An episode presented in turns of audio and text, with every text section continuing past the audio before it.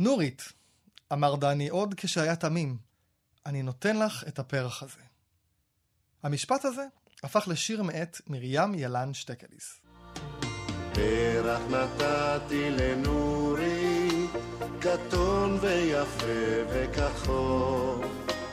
תפוח נתתי לנורית, נתתי הכל. נורית אכלה התפוח, הפרח זרקה בחצר. הלכה לשחק עם ילד, עם ילד אחר. דני שלנו התבגר, והפך לעורך דין דניאל פוסט-טראומטי. הוא ידע שחייו היו נראים אחרת, אילו במקום נורית, אני נותן לך את הפרח הזה, הוא היה מנסח זאת כך: נורית, הריני מעניק לך בזאת זיקה בלעדית ו/או זכות ו/או רשות ו/או טענת בעלות ו/או סמכות לעשות שימוש בפרח קטן יפה וכחול זה, לרבות גבעוליו עליו, כותרתו ואבקניו. וכן, מוענקת לך בזאת הרשות ו/או הזכות ו/או הסמכות להעריכו ו/או לעונדו בשערך, ולחלופין על דש חולצתך, ו/או כל שימוש סביר אחר בנסיבות העניין, ובלבד שלא תזרקיהו לחצר ותלכי לשחק עם ילד אחר. להלן צד ג' היום בקולולושה, על שפת הסתרים של עורכי הדין, למה החוזים מנוסחים בשפה מסורבלת כל כך? מי למען השם המציא את הצירוף ו/או שכובש כל חלקת טקסט טובה, ואיך ברחבי העולם מסתדרים נהדר בלעדיו, תתפלאו. וגם יהיה לנו מדריך בזק לכתיבה משפטית בהירה, זה מדריך שיכול לשרת כל אדם, לאו דווקא עורכי דין. קולולושה, מתחילים.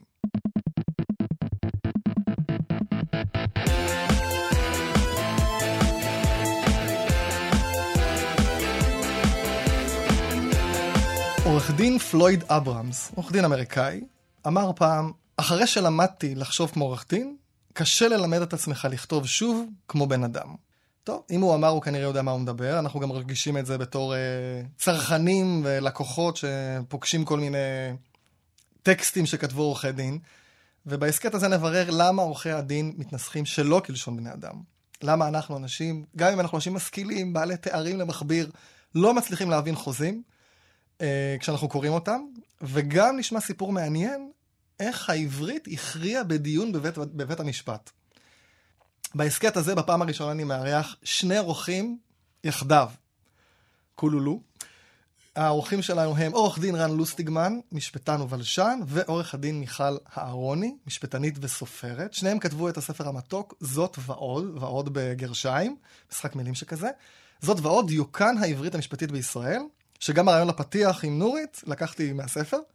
הם עצמם עורכי דין, כמו שאמרתי, והם יורים לתוך הנגמש, הגדרה שלי, תכף הם יגיבו, והם בעצמם מגדירים בספר את השפה המשפטית, אני מצטט, שפה שיש בה נפיחות, ארכאיות, אליטיזם גילדאי, שפה שרק משפטנים מסוגלים להבין.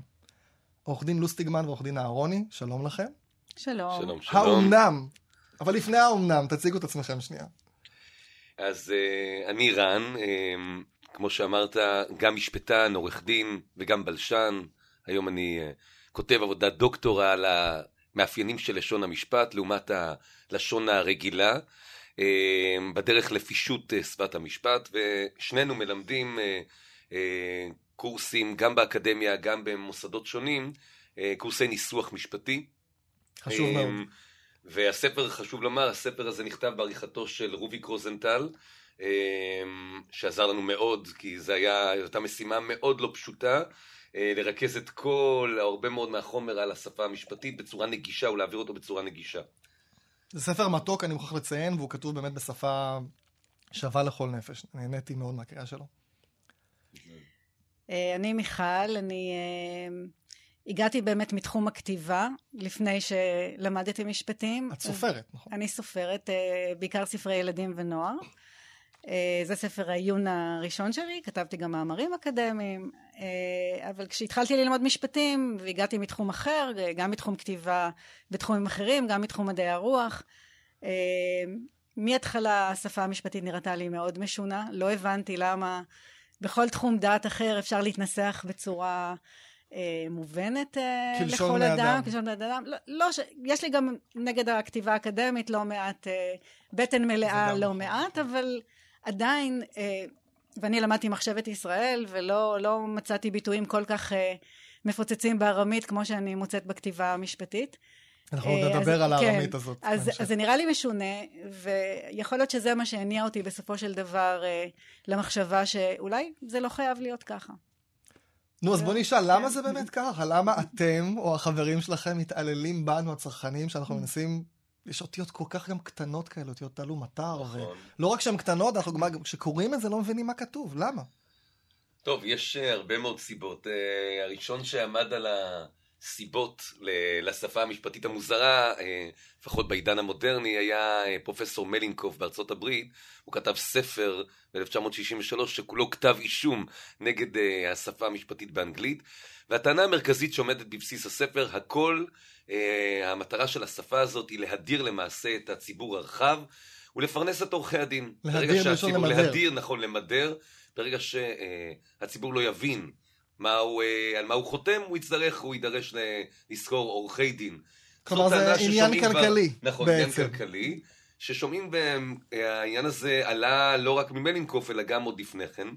אבל בספר אנחנו עומדים על כך שיש עוד הרבה מאוד סיבות, אה, סיבות חלקן סיבות אמיתיות, לאופן לכך שהשפה המשפטית התגלגלה לאן שהתגלגלה, והעובדה שרואים אה, קווי דמיון בין שפת המשפט בעברית ושפת המשפט במדינות אחרות, בשפות אחרות, היא מראה שכנראה יש פה פונקציות שהשפה הזאת עוזרת למלא, יש לה תפקידים. למשל, כן. אמ, הדיוק. אחד מהדברים שמאפיינים את, ה, את עורכי הדין, את עולם המשפט, זה הדיוק. והדיוק הזה מתבטא בשפה המשפטית בין השאר בכך ש, כמו שהקראת במקרה של נורית והפרח, בכך שאתה מפר, מפרטים הכל. למשל, במקרה הזה, פירקו את הפרח לגורמים. ממש. גבעולו, אבקנה וכולי, כדי שלא להתיר צל של ספק מה נכלל בתוך החוזה הזה. וזה גורם להתארכות המשפטים. וזה אחד מהמאפיינים של שפת המשפט בכל העולם, משפטים מאוד ארוכים. אה, יש כמובן כן. סיבות נוספות. אני רוצה רק להעיר שאחת המלחמות של מלינקוף הייתה באמת בספר, וחצי מהספר הוא מקדיש לטענה שהשפה הזאת היא מדויקת יותר. אה, מה שהוא טוען זה שלא רק שהיא לא מדויקת יותר, היא מבלבלת יותר, היא גורמת ליותר מבוכה, ליותר בעיות פרשנות, אה, מאשר שפה... כלומר, הבא לברך. נמצא למקלל. בדיוק. כן. כן. מרוב פירוט. מרוב רצון לדייק, הם מכבידים, הם מסורבלים, הם יוצרים פתח לפרשנות כזאת ואחרת. אה, אז זה גם, לא, זה גם לא משיג את המטרה המקצועית אה, שלשמה נוצרה השפה הזאת. יש גם את הסיבה של האובייקטיביות כביכול, נכון? שאת רוצה להגיד? תגידי. אובייקטיביות, אה, חלק מההתנסחות היא באמת באה ליצור תחושה של, של שפה אובייקטיבית, של שפה שהיא נקייה, שהיא עניינית, שהיא חפה מרגשות. וזה גם משהו שקצת מנתק אותה משפת, משפה שהיא מובנת וברורה לציבור הרחב. וגם העניין של אה, שזה מקצוע יוקרתי. נכון. כביכול, שברגע ש... אני לא מבין מה זה, פתאום יש איזו הילה של נכון. קדושה. ו... נכון, נכון. אז בעצם דיברנו על דיוק, גם ערפול, אמרנו שיש נכון. סיבות כלכליות, רצון להיבדל מהציבור וגם אובייקטיביות. נו, אז השתכנעתי. אה. אני אתחיל לכתוב עכשיו אה, טקסטים מאוד ארוכים ומדויקים, ו... מה, מה, השתכנעתם? אני רוצה להגיד משהו על היוקרה, רק הערת ביניים, אה, שאנחנו באמת מלמדים סטודנטים אה, להתנסח אה, בשפה ברורה, בשפה בהירה, ואנחנו מנסים להציע להם את ה- את האפשרות הזאת שלא חייבים לכתוב כמו, אה, כמו שהם חושבים שעורכי דין או שופטים צריכים לכתוב. וזה קשה, מכיוון שהם נכנסו למקצוע כדי לרכוש את היוקרה המקצועית, והם מרגישים שאנחנו גוזלים להם בעצם אה, מטבעות זהב אה, וממירים אותם ב... אה, בכסף אה, זול. ו, אה, וחשוב להדגיש, וזה אנחנו אומרים הרבה בספר, שאנחנו לא מנסים להוזיל כאן את השפה ולא לרדד אותה, אלא פשוט להפוך אותה ליותר בהירה וליותר אה, מובנת. צריך לומר כן. שזה לא רעיון שאנחנו העלינו בפעם הראשונה, ממש לא. אלא אנחנו במובן מסוים משתלבים או מבקשים להשתלב בתנועה כלל עולמית שמבקשת לפשט את שפת המשפט. מילה פישוט היא קצת בעייתית, נקרא לזה להפוך אותה ליותר ידידותית למשתמש. זה התחיל כבר לפני, כבר בשנות ה-60, כשכל מיני זכויות של צרכנים, התחילו, אנשים התחילו להיות יותר מודעים אה, לזכויות של צרכן, להבין את מה שהוא חותם עליו וכולי. ואז זה לא הוגן. בחו"ל. נכון, בחו"ל. למשל באנגליה, בארצות הברית, אה, והתפתח משם גם למדינות סקנדינביה, לשאר מדינות אירופה, ואפילו למזרח הרחוק.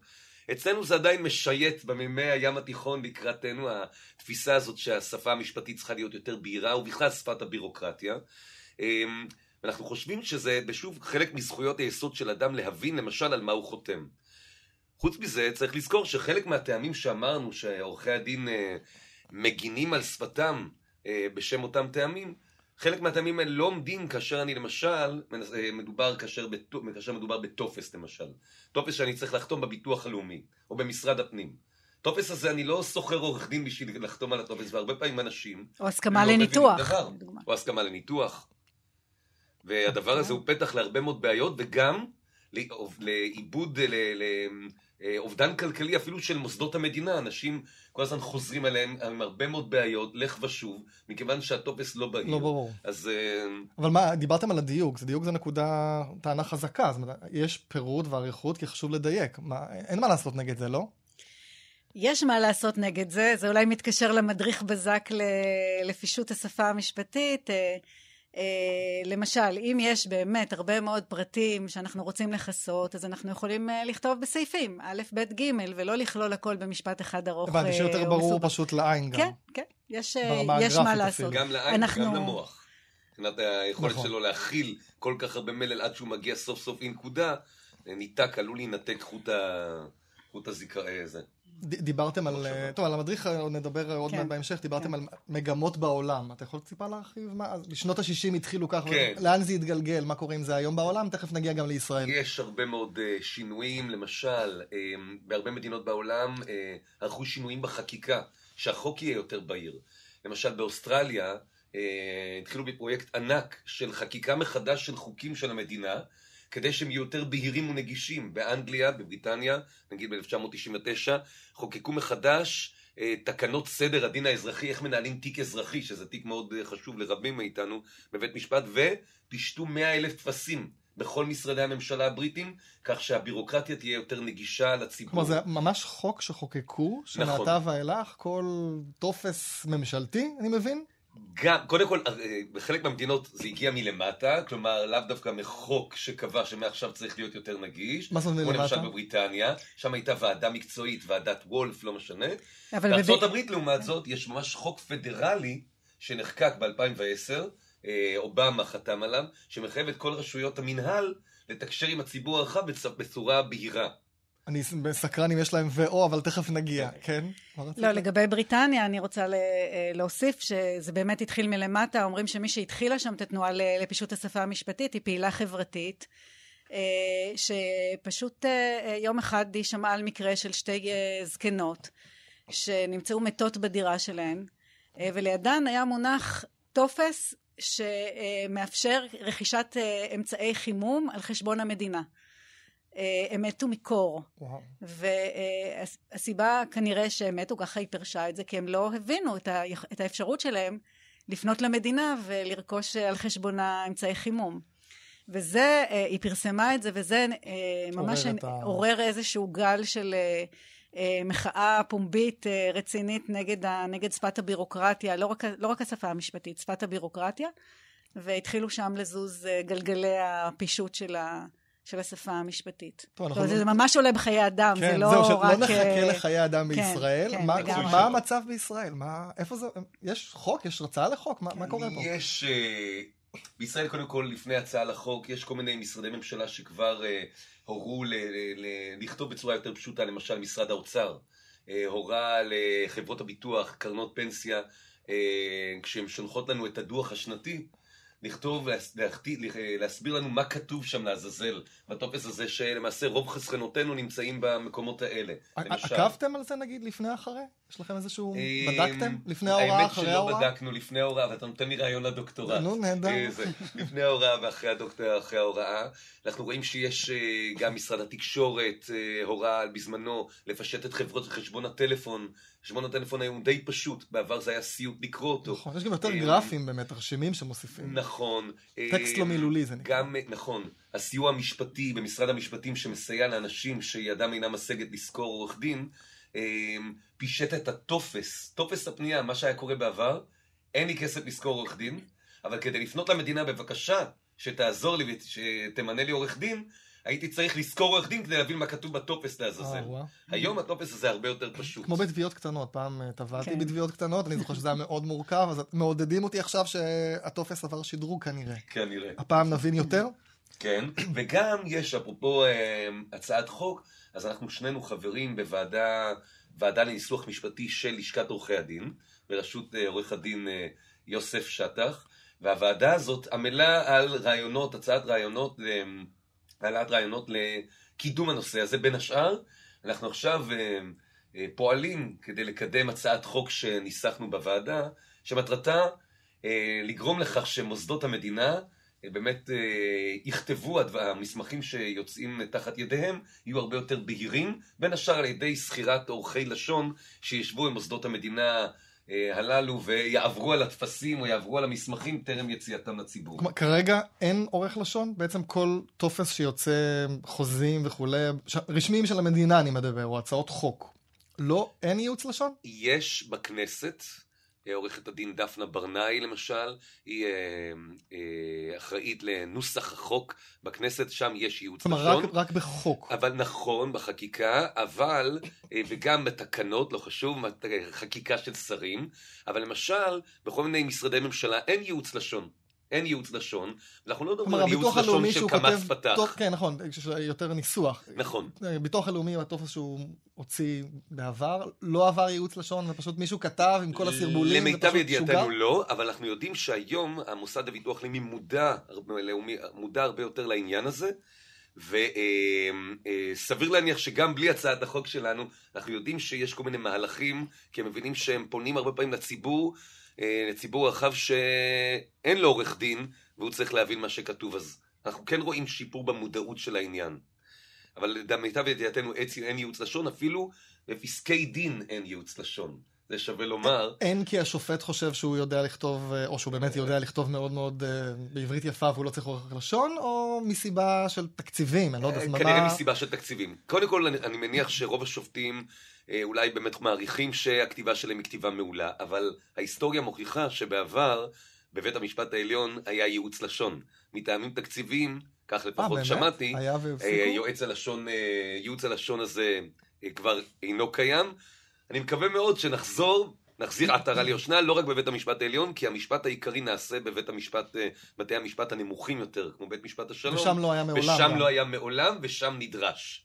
וגם השופטים לדעתי יסכימו שנדרש, שנדרש. והם היו שמחים לקבל כן, ייעוץ אני כזה. חייב לציין שגם בן אדם שעורך הלשון הטוב ביותר בעולם, כשהוא כותב משהו, צריך עורך אחר שיערוך אותו. ככה זה עובד. אדם לא עורך את עצמו, תמיד צריך מישהו שיערוך אותו. גם נשיא האקדמיה ללשון העברית לצורך העניין, שהוא כותב מאמר, יש עורך לשון. בן אדם לא גם- תמיד רואה את מה שהוא כותב. לא, זאת גם הטענה שלנו אה, כשעורכי דין אומרים שאם ניקח להם את השפה, אם ניקח להם את השפה הייחודית הזאת, אז מה יישאר לנו מבחינת המקצועיות? מה, גזל, גזלנו להם בעצם את אה, אבני הבניין המקצועיות של, ה, של המקצוע. ואחת התשובות שאנחנו נותנים זה שהמקצועיות היא לאו דווקא בלשון. מקצועיות של עורך דין זה ב... ידע. אה, בידע המשפטי שלו, ביכולת אה, הבחנה שלו, ביכולת אה, לנתח. ניתוח משפטי, ב- בהיכרות עם התחום.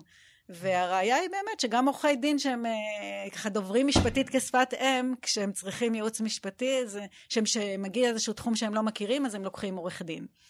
זאת אומרת, אה, השפה לכשעצמה היא לא כן, הם לא הכלי הם המקצועי. לא סופרים ה- בכל כן, זאת. זה לא, זה לא הכלי המקצועי החשוב ביותר. מה, מה הסיכוי של ההצעה של הוועדה, שסיפרתם שיש הצעה כזאת, אה, שאתם חברים בוועדה, שיהיו אה, באמת יהיה ייעוץ לשון וכולי, איפה זה, באיזה שלב זה? זאת אומרת, זה זה- שלב מאוד מקדמי, אנחנו, אנחנו חושבים שבסופו של דבר זו הצעת חוק שאמורה להיות לה, להיות לה הסכמה מקיר לקיר.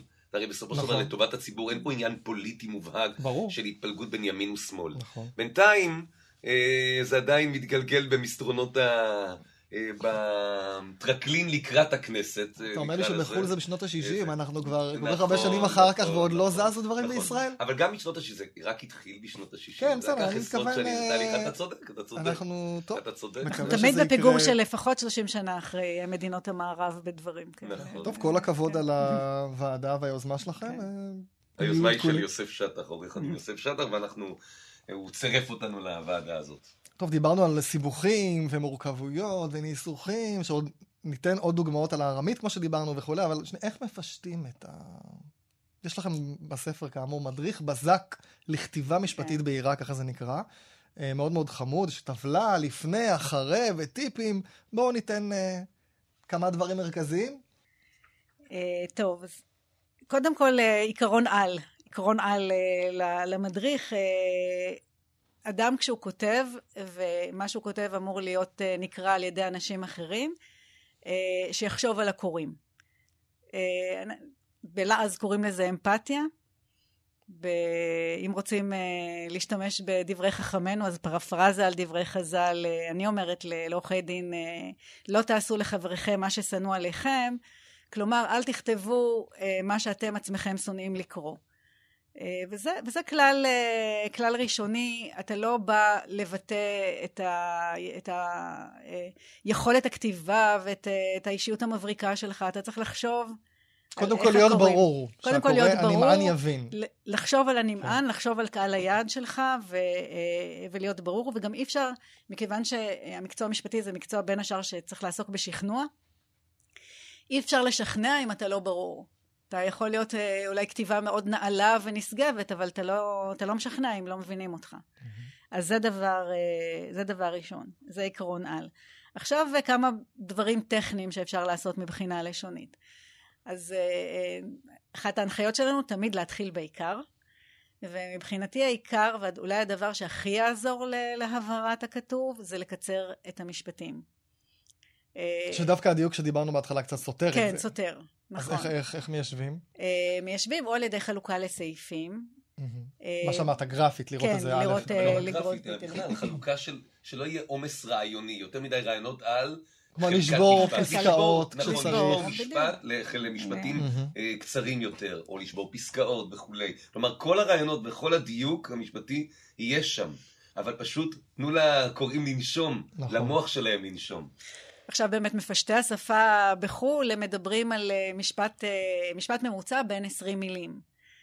אנחנו מצאנו משפטים ופסקי דין של מעל 200 מילים. בלי משפט נקודה. אחד? משפט אחד. 200 מילה? מעל אני 200 חייב לראות מילים. את זה.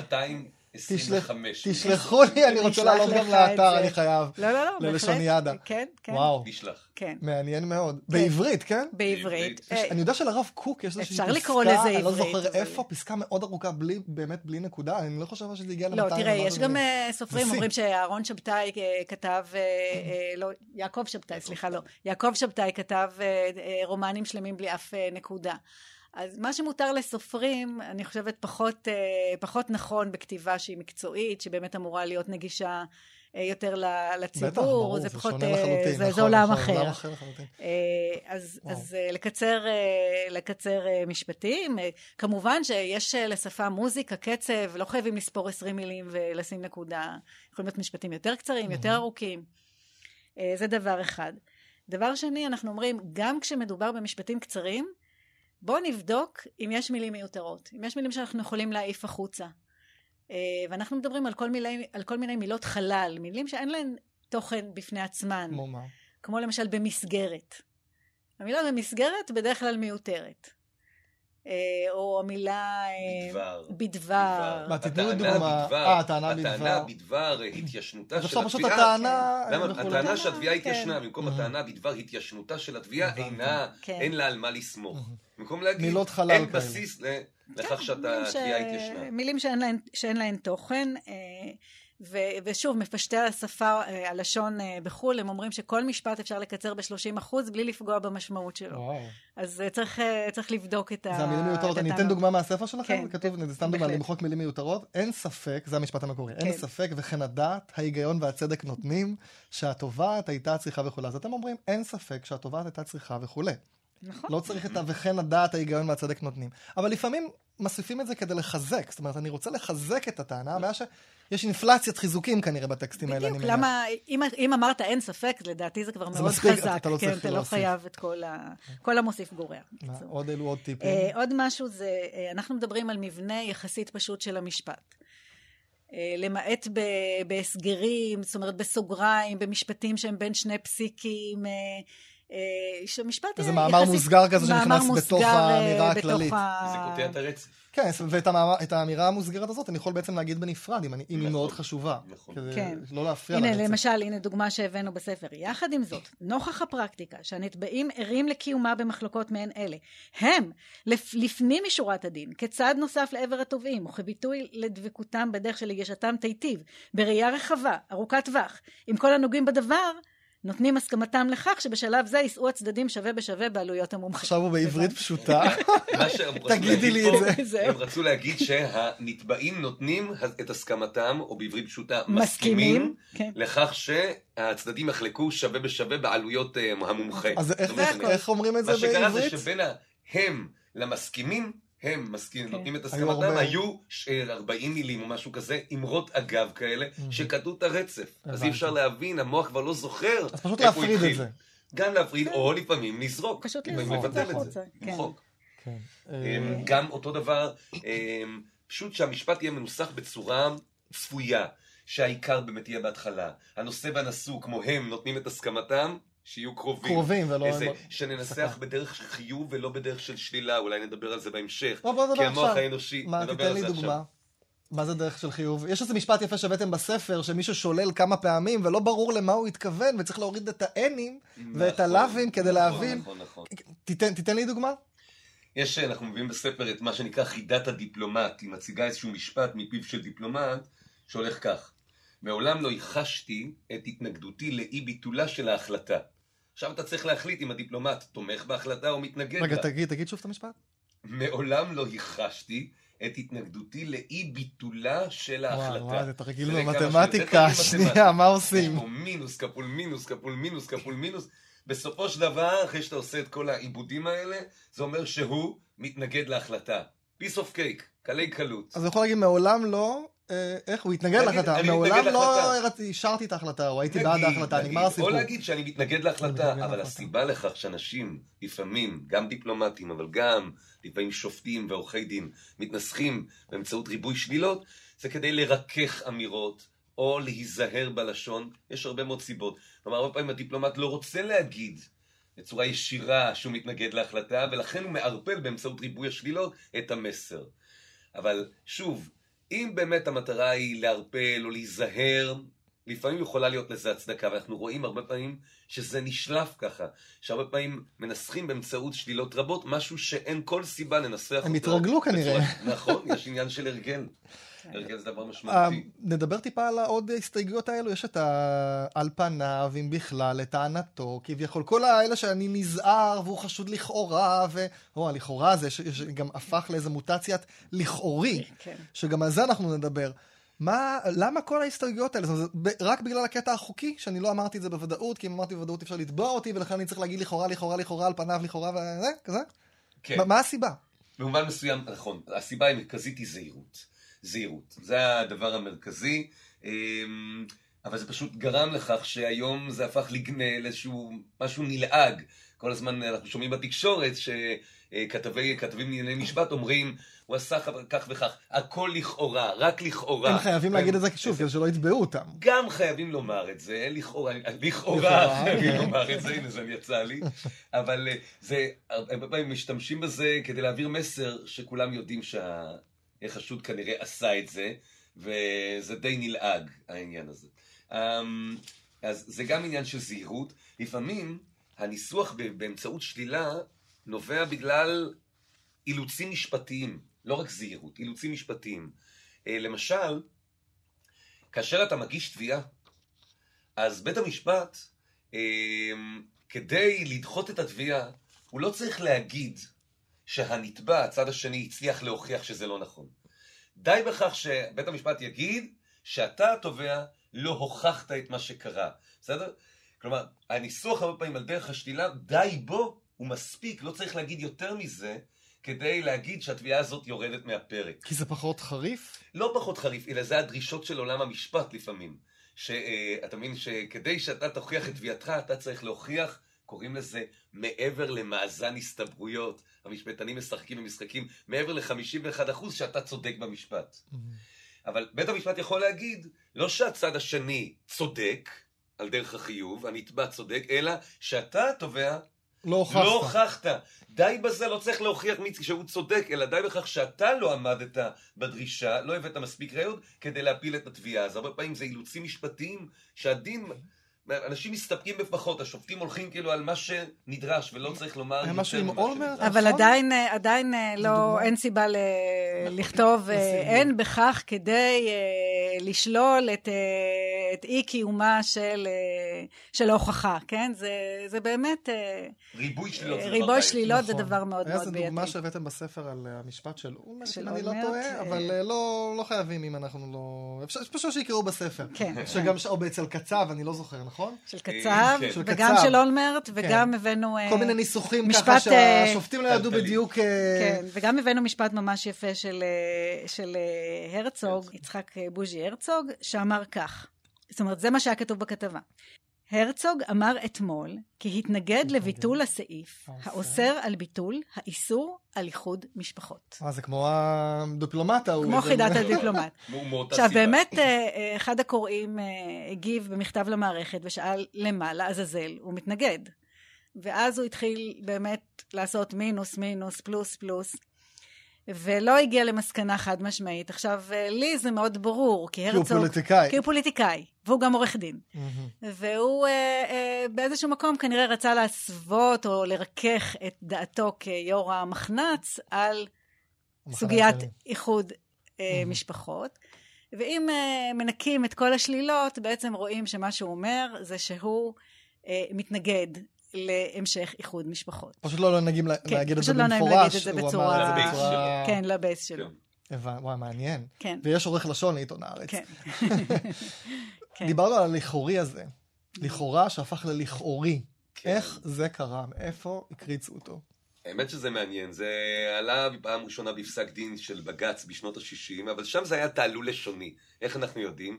כי השופט אומר, במרכאות הוא אומר, אה, אה, רושם לכאורי במרכאות הוא שם. כלומר, השופט היה מודע לזה שזו מילה שהוא ממציא הרגע. ואז עם הזמן, הלכאורי הזה, המרכאות נשלו ממנו, והוא הפך להיות בן בית בשפה המשפטית, לצד אה, חוזי, שזה משהו שקשור לחוזה, כן, חוזי זה בסדר. עונשי, עונשי. סעיף עונשי וכולי. מילים שפחות, אנחנו פחות רגילים לשמוע. אנחנו רגילים לסודי, ביתי, פתאום חוזה הופך להיות חוזי. חוזה. אה, אה, עונשי עונשין לדעתי. הוורד מסמן לך טעות שאתה כותב עונשי. זה אפילו כן. מילה שאני לא בטוחה שהיא אה, חוץ תקנית. מהעונש אה, שלי, אבל כן. אה, הוא לא כן. בטוח שהוא עולה על אז זה. תופעה מעניינת. והלכאורי הזה זה רושם לכאורי, טענות לכאוריות. במקום להגיד טענות לכאורה, היום כולם אומרים טענות לכאוריות. באמת? וואו. והתרשמות לכאורית שגויה וכולי. התרשמות שגויה לכאורה, או התרשמות לכאורה שגויה. אף אחד לא מתקן אותם? זאת אומרת, השופט נגיד, ש- השופט השופט מתנסח זורם, הרי עצמו מי זה ככה? השופט? השופט לפני... היה עורך לפני דין. שהיה עורך דין. מהמם. רוב השופטים... כלומר, זה כבר לא מגיעים נשמע מה- לכם מוזר בעצם, לכן אני אומר הכוונה לעורכי הדין. זה כבר- לעורכי הדין ממש לא, זה נשמע טבעי, הם לא מצליחים אפילו להבין מה לא בסדר. מה לא בסדר פה. אני גם שמעתי בגיץ, לקח לי זמן להתרגל. זאת אומרת, מלשון בג"ץ, זה בגיץ, הדיון הזה הוא לא בגיץ, נכון? כל מיני דברים כאלה. נכון, כן, נכון, כן. עניש וכולי. עניש מלשון שכיר, הענישה, מלשון האם. ניתן להעניש כמו אכיל, כאילו אייבל. במובן של האם זה ניתן לאכילה שביר, ניתן לי... כמו שאנשים אומרים גם שתי, זה שתי, כאילו בצחוק כזה. כן. אז עניש. טוב, יש באמת הרבה יצירת. אה, חידושי מילים אה, כן. בעולם הלשון, המשפט, כן. סליחה. אה, מאוד מעניין. ואו, הנה הגענו. מה? איך, איך זה צץ, איזה צורך הוא ממלא, ומה... ואו איזה צורך. ואו, למלא. בדיוק, ותכף, גם מה קורה בעולם איתו, איך מסתדרים ילדיו, אם בכלל. אז נתחיל מ... מי הקריץ אותו, מאיפה הוא צץ פתאום? איך, הס- איך הסתדרו בלעדיו לפני כן? הסתדרו מעולה בלעדיו, עד שהגיעו לכאן הבריטים.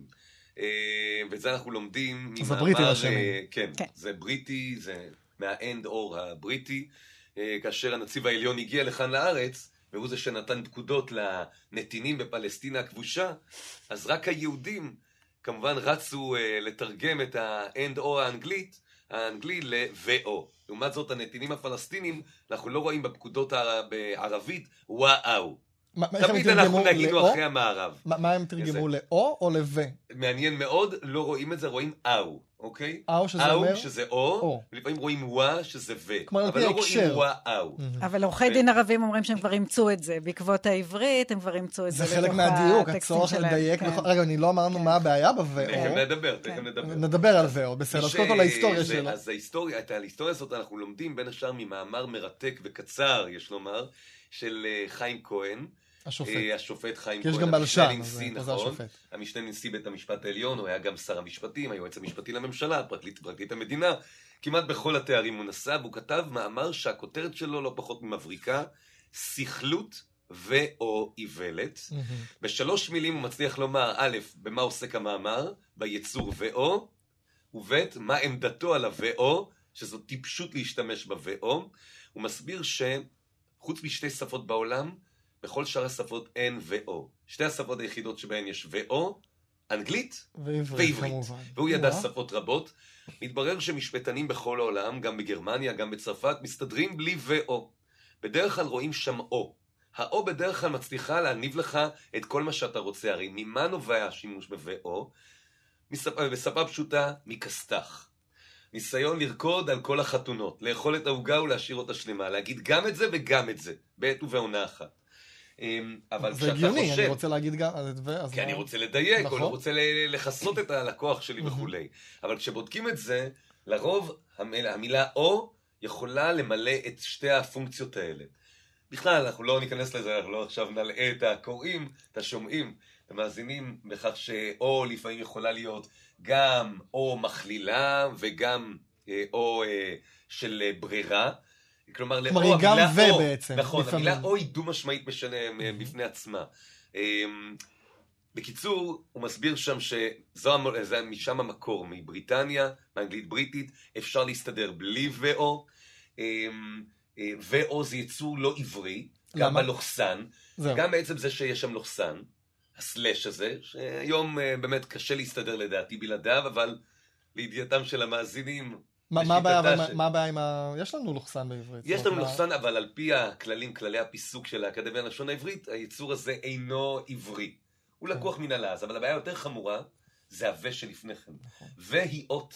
בעברית אין מצב שאות עומדת לבדה. היא תמיד דבוקה למילה שאחריה.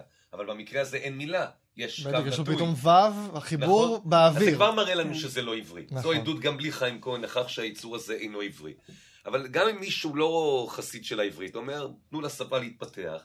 הווה בעייתית, מכיוון שזה הרבה פעמים מגוחך, זה מגיע למקומות מגוחכים, למשל, אה, אמיתי, סיפור אמיתי, אה, בכתובת של, אה, בפתקית של הרבנות הראשית על גבי אה, מוצר מאכל, היה כתוב כשר למאכלי חלב ו/או בשר. או. זה מהרבנות הראשית. מתברר שבעברית יש מאכלים שהם גם חלביים וגם בשריים בעת ובעונה אחת.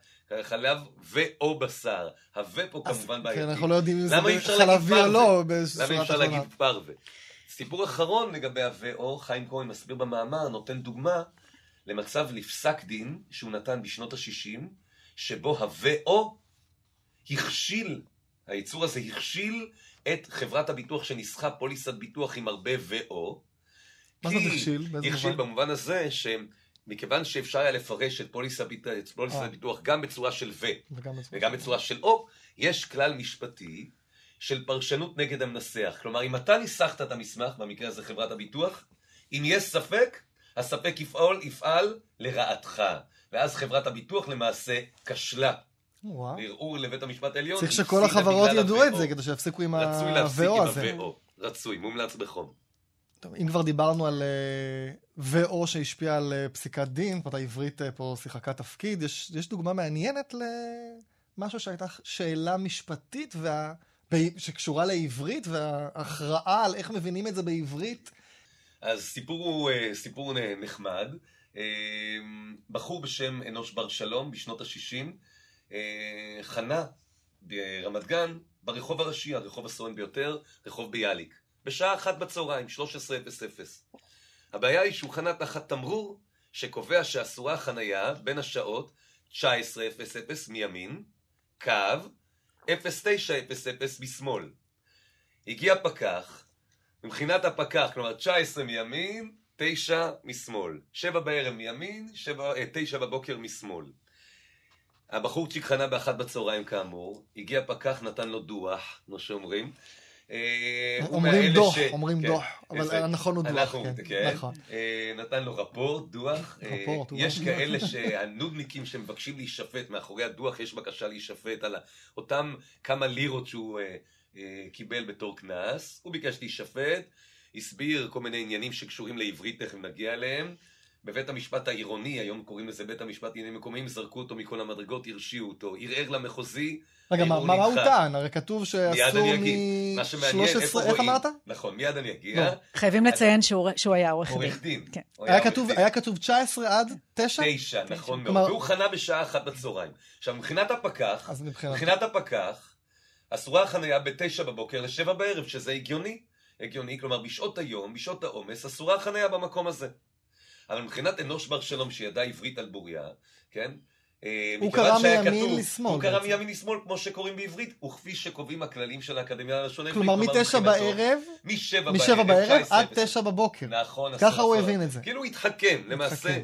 חן חן ל... כשמי שכתב את זה התכוון באמת הפוך, מתשע בבוקר עד... אה, כנראה, ואז הוא הגיש ערעור לבית המשפט העליון על אותן כמה לירות, והנשיא אגרנט, המוכר לכולנו מוועדת אגרנט, גם נתן לו רשות לערער וגם קיבל את הערעור וזיכה אותו, והורה לעיריות ללמוד עברית.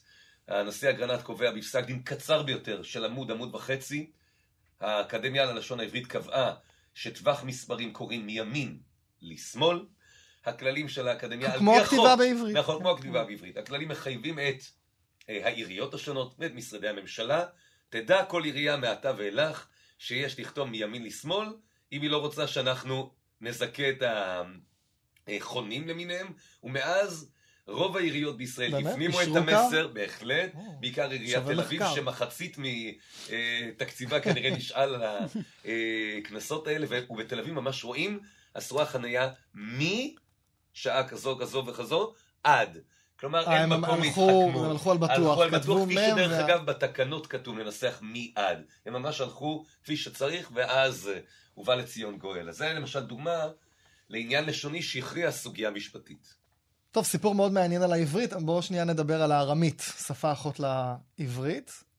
ארמית אנחנו קצת מדברים היום בעברית שלנו, למשל אנחנו אומרים נדל"ן, דו-סטרי, אם דיברנו מקודם על הסיפור של הרחוב, אה, לאו דווקא. אפילו המילים אה, אבא ואימא, בעצם אה, מילים ארמיות, וגם המילה אפילו. ואפילו המילה אולפן, שבו אנחנו... נכון, גם האולפן שאנחנו מקליטים בו עכשיו. למה הארמית השתלטה על ה... מה זה השתלטה? כותבים יחסית הרבה, משתמשים במילים ארמיות. זאת אומרת, הרבה פעמים כשרוצים לעשות בדיחות על אה, עורכי דין, מכניסים כל מיני... איפכא מסתברא. בדיוק, כל מיני, פתאום אנשים אה, כן. תרתי דה סתרי, איסתרא ילגינא קישקישקר, כל מיני כאלה מאיגרא כן, רמה. כן. זה חלק מה... איך זה קרה? תליא. בדיוק. איך, איך זה קרה כל העניין הזה? איך הארמית חזרה כל כך אה, חזק? דווקא הארמית, שזו שפה שלא מדברים היום כל כך.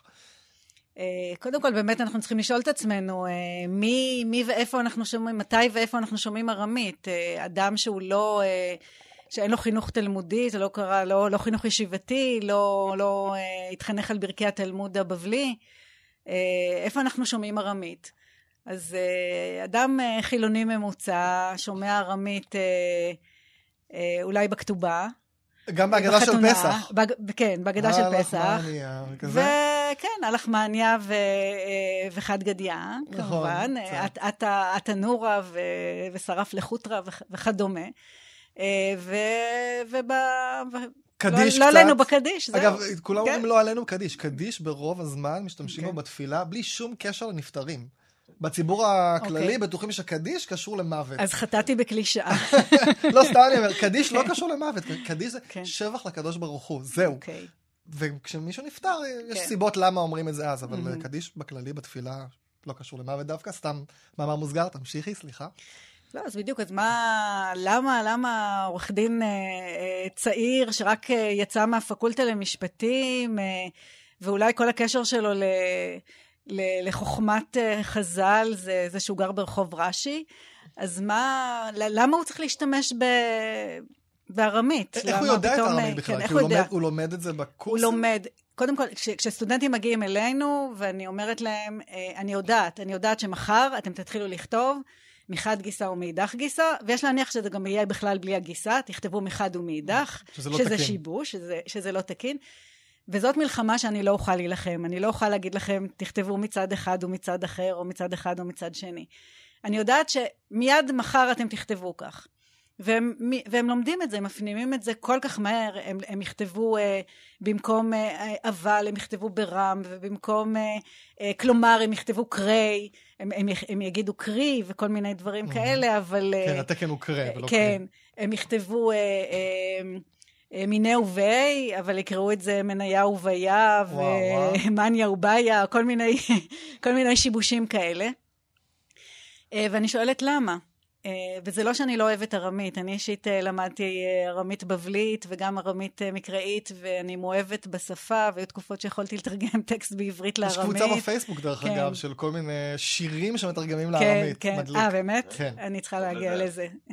אשלח לכם אחר כך. אבל, אבל אין מה לעשות, שפת המשכילים היום בעברית היא לא רוויה בארמית, ועצם העובדה ששופטים, שופטים של בית המשפט העליון, שהגיעו ב, בימי ראשית המדינה, הגיעו באמת עם חינוך ישיבתי, עם חינוך אה, על, אה, על מסורת ישראל, ומבחינתם זה נראה מאוד טבעי להכניס את המונחים האלה והמילים באר, בארמית לשפת המשפט. כי, זאת- כי בעצם בגמרא, כל הדיונים, הגמרא ה- היא משפטית. המשפט העברי, נכון. הרבה שם יש בלול אה, בארמית. נכון, רוב היצירה היהודית באלפיים שנות הגולה היא יצירה משפטית, צריך להגיד את זה. ו, כן. אה, ומכיוון שזאת יצירה משפטית, והיא רוויה במושגים בארמית, כל ספרות השו"ת, אה, שאלות ותשובות של חכמים, היא רוויה בארמית, אז זה נראה להם מאוד טבעי להכניס את הארמית גם, גם לשפה המשפטית בישראל.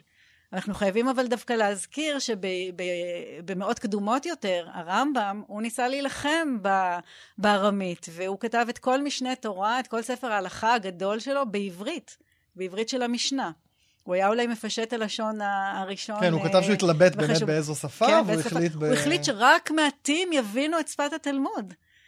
בזמנו, כן. כן. במאה ה-11. אז, אז אה, אה, למה שלא נלך בדרכו של הרמב"ם, לפחות אם אנחנו רוצים להישען על, אה, על מסורת ישראל? וזאת סיבה אחת. הסיבה השנייה היא שארמית היא שפה זרה ולא מוכרת לאוכלוסיות רבות שחיות במדינת ישראל, שהן באמת אין להן שום קשר אה, למורשת ישראל. יש כאן ערבים במדינה, יש כאן אה, מהגרים אחרים במדינה. אה, במדינה עולים חדשים שלא אמורים להכיר את, המורשת הזאת. ומכיוון שהשפה הזאת היא קובעת גורלות, והיא חורצת גורלות של נאשמים במשפט הפלילי, ושל אנשים שתובעים במשפט אזרחי, אז זכותם להבין ולהכיר, ולא, ולא שתהיה להם עוד מחסום, עוד קיר, בדמות השפה הארמית. כן, לפשט. כן, לפשט. והמסורת היא מאוד יפה ומאוד חשובה, אבל לא בהליכים שהם קובעים אה, גורלות של אנשים. זאת, אה, זאת לפחות עמדתי בסוגיה הזאת. סיבה נוספת כן. אה, אולי להימנע, זה, מיכל גם הזכירה את זה במובן מסוים, זה כדי להציל את עורכי הדין מעצמם. בגלל ה... שיבושים שהם אומרים כן, בהגייה.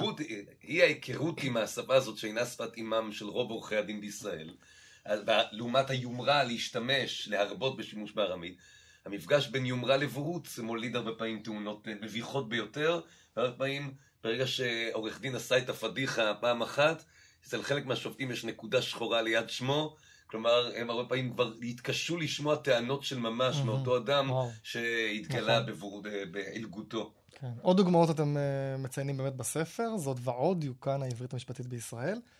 אני מקווה שדני וגם נורית שמעו את ההסכת הזה וילמדו, לא רק הם. תודה רבה רבה, נהניתי מאוד. תודה. שבאתם. תודה רבה. איזה כיף, שני אורחים בבת אחת, זה כן. מיוחד. אה, אז עד כאן באמת הפרק אה, המיוחד, שני אורחים באותו פרק. את כל ההסכתים הקודמים אתם יכולים לשמוע ב...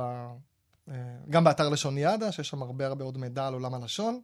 אתם מוזמנים להצטרף לקבוצת הפייסבוק של קולולושה, אפשר לדון בהסכת, להציע רעיונות לפרקים הבאים, ו/או לדון בענייני לשון. פשוט תחפשו בפייסבוק קולולושה. אני ירעם נתניהו, מאולפן מט"ח, המרכז לטכנולוגיה חינוכית. נשיקות.